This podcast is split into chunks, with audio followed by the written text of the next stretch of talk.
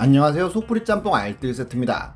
지금도 층간소음 때문에 고통받는 사람들이 많을 텐데요, 어떤 분은 층간소음에 항의하자 이런 쪽지를 받아서 새콤달콤과 초콜릿을 주고 왔다고도 합니다. 이번엔 여러모로 신박하게 층간소음을 해결한 사람들을 두 번째로 모아봤습니다. 그럼 한번 볼까요? 첫 번째는 가족을 이용한 사람입니다.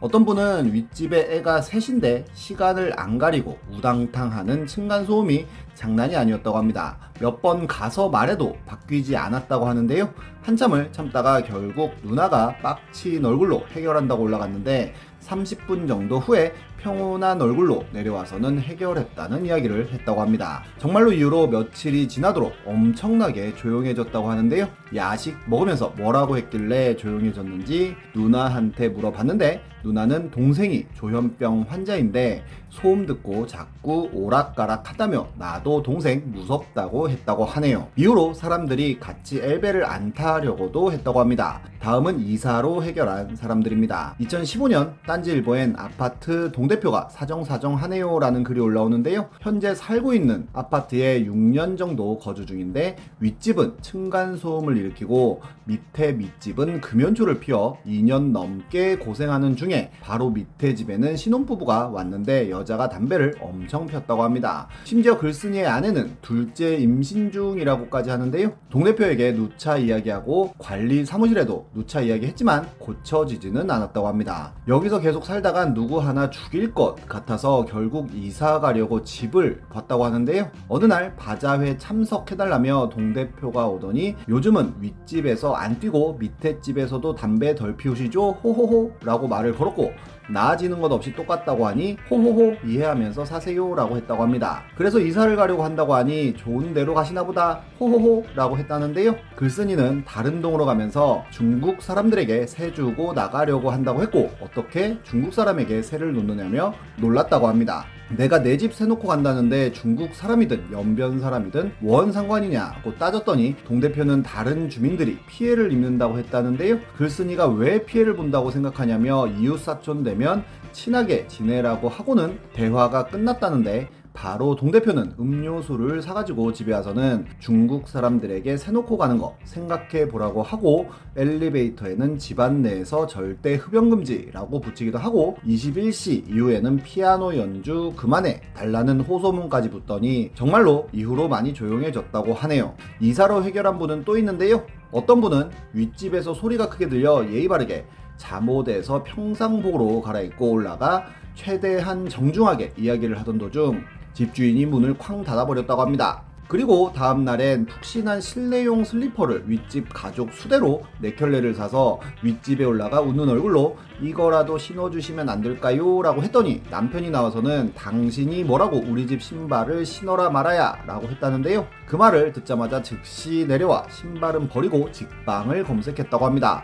원래 살던 집은 자가이지만 저놈들의 복수를 위해 월세살이를 결심했다는데요, 일월에 추운 어느 일요일 층간소음 없는 꼭대기층으로 이사를 갔는데 원래 살던 집의 모든 창문을 다 떼어내 사통팔달 칼바람이 몰아붙이게 세팅을 했다고 합니다. 정확히 삼 일 후 모르는 번호로 전화가 왔는데 죄송한데 창문 좀 닫아주시면 안 될까요?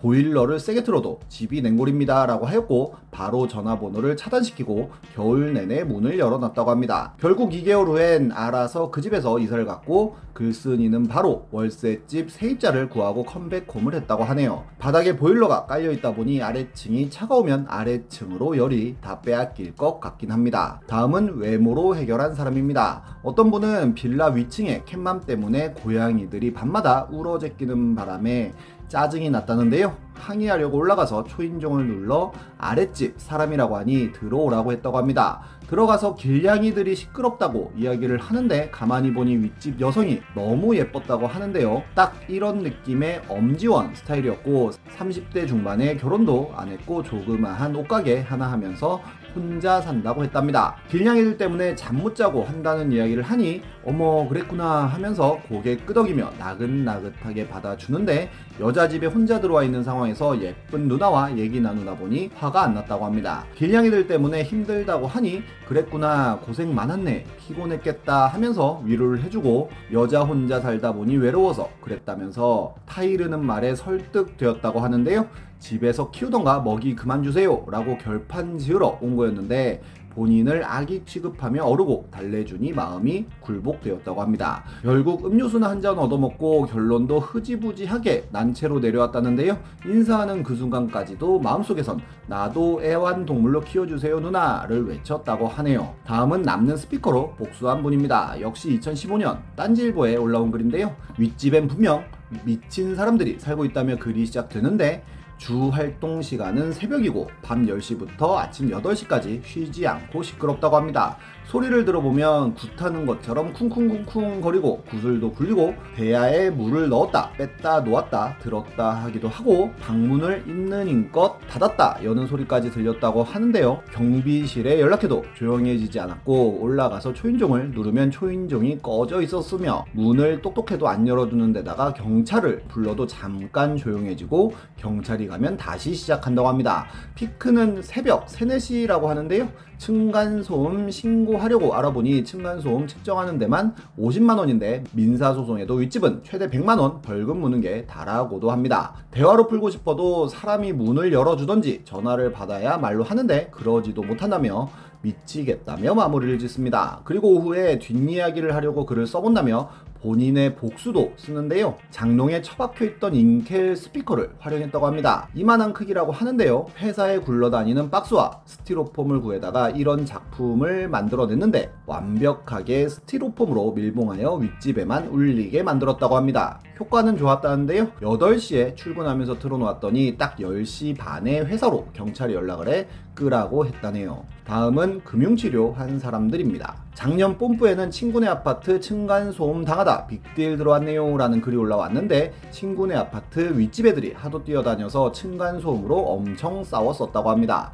글쓴이도 친구네 가서 들어보니 같이 사는 것 마냥 고스란히 윗집 소리가 다 들렸다고 하는데요. 그러다가 최근에 도저히 안 되니까 윗집에서 월 이십오만 원씩 상품권을 주겠다고 하였고 친구는 바로 오케이 했다고 합니다. 그 뒤로 소음은 더 심해졌는데 평소에 엄청 스트레스 받던 친구가 이상하게 스트레스를 안 받았다고 하는데요. 갑자기 조용해지면 앞으로 상품권 안 줄까봐 불안해지고 평소보다 시끄러워야 마음이 편해질 거라는 댓글도 있었는데 진짜 그럴 것 같습니다. 더 스케일 큰 딜도 있었는데요. 십구 년 파리쿠겐 시세보다 오천 더 줄 테니 우리 집 팔라는 아래 아래층이라는 글이 올라왔는데 재작년부터 아래층과 그 아래층이 층간소음으로 매일매일 싸우고 경찰도 오고 폭행도 이루어졌었다고 합니다. 글쓴이 아래층에 사는 일곱 살, 다섯 살 남자애들이 윗집에도 들릴 만큼 새벽 한 시간, 두 시간 시도 때도 없이 뛰어다녔다는데요. 싸우는 소리를 들어보니 십 년 넘게 살 거니 니가 나가라는 소리까지 들렸다고 합니다.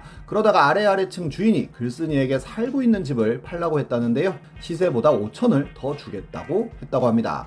울먹울먹 호소를 하며 현관에 똥물 끼얹고 이사 나갈까 뭘 할까 고민하다가 그냥은 못 나가겠다고 자기가 수년 겪은 고통을 겪게 해줘야겠다고 했다는데요. 생각해보겠다 하니 다시 연락이 와서 육천을 더 줄 테니 팔라고 했다고 합니다.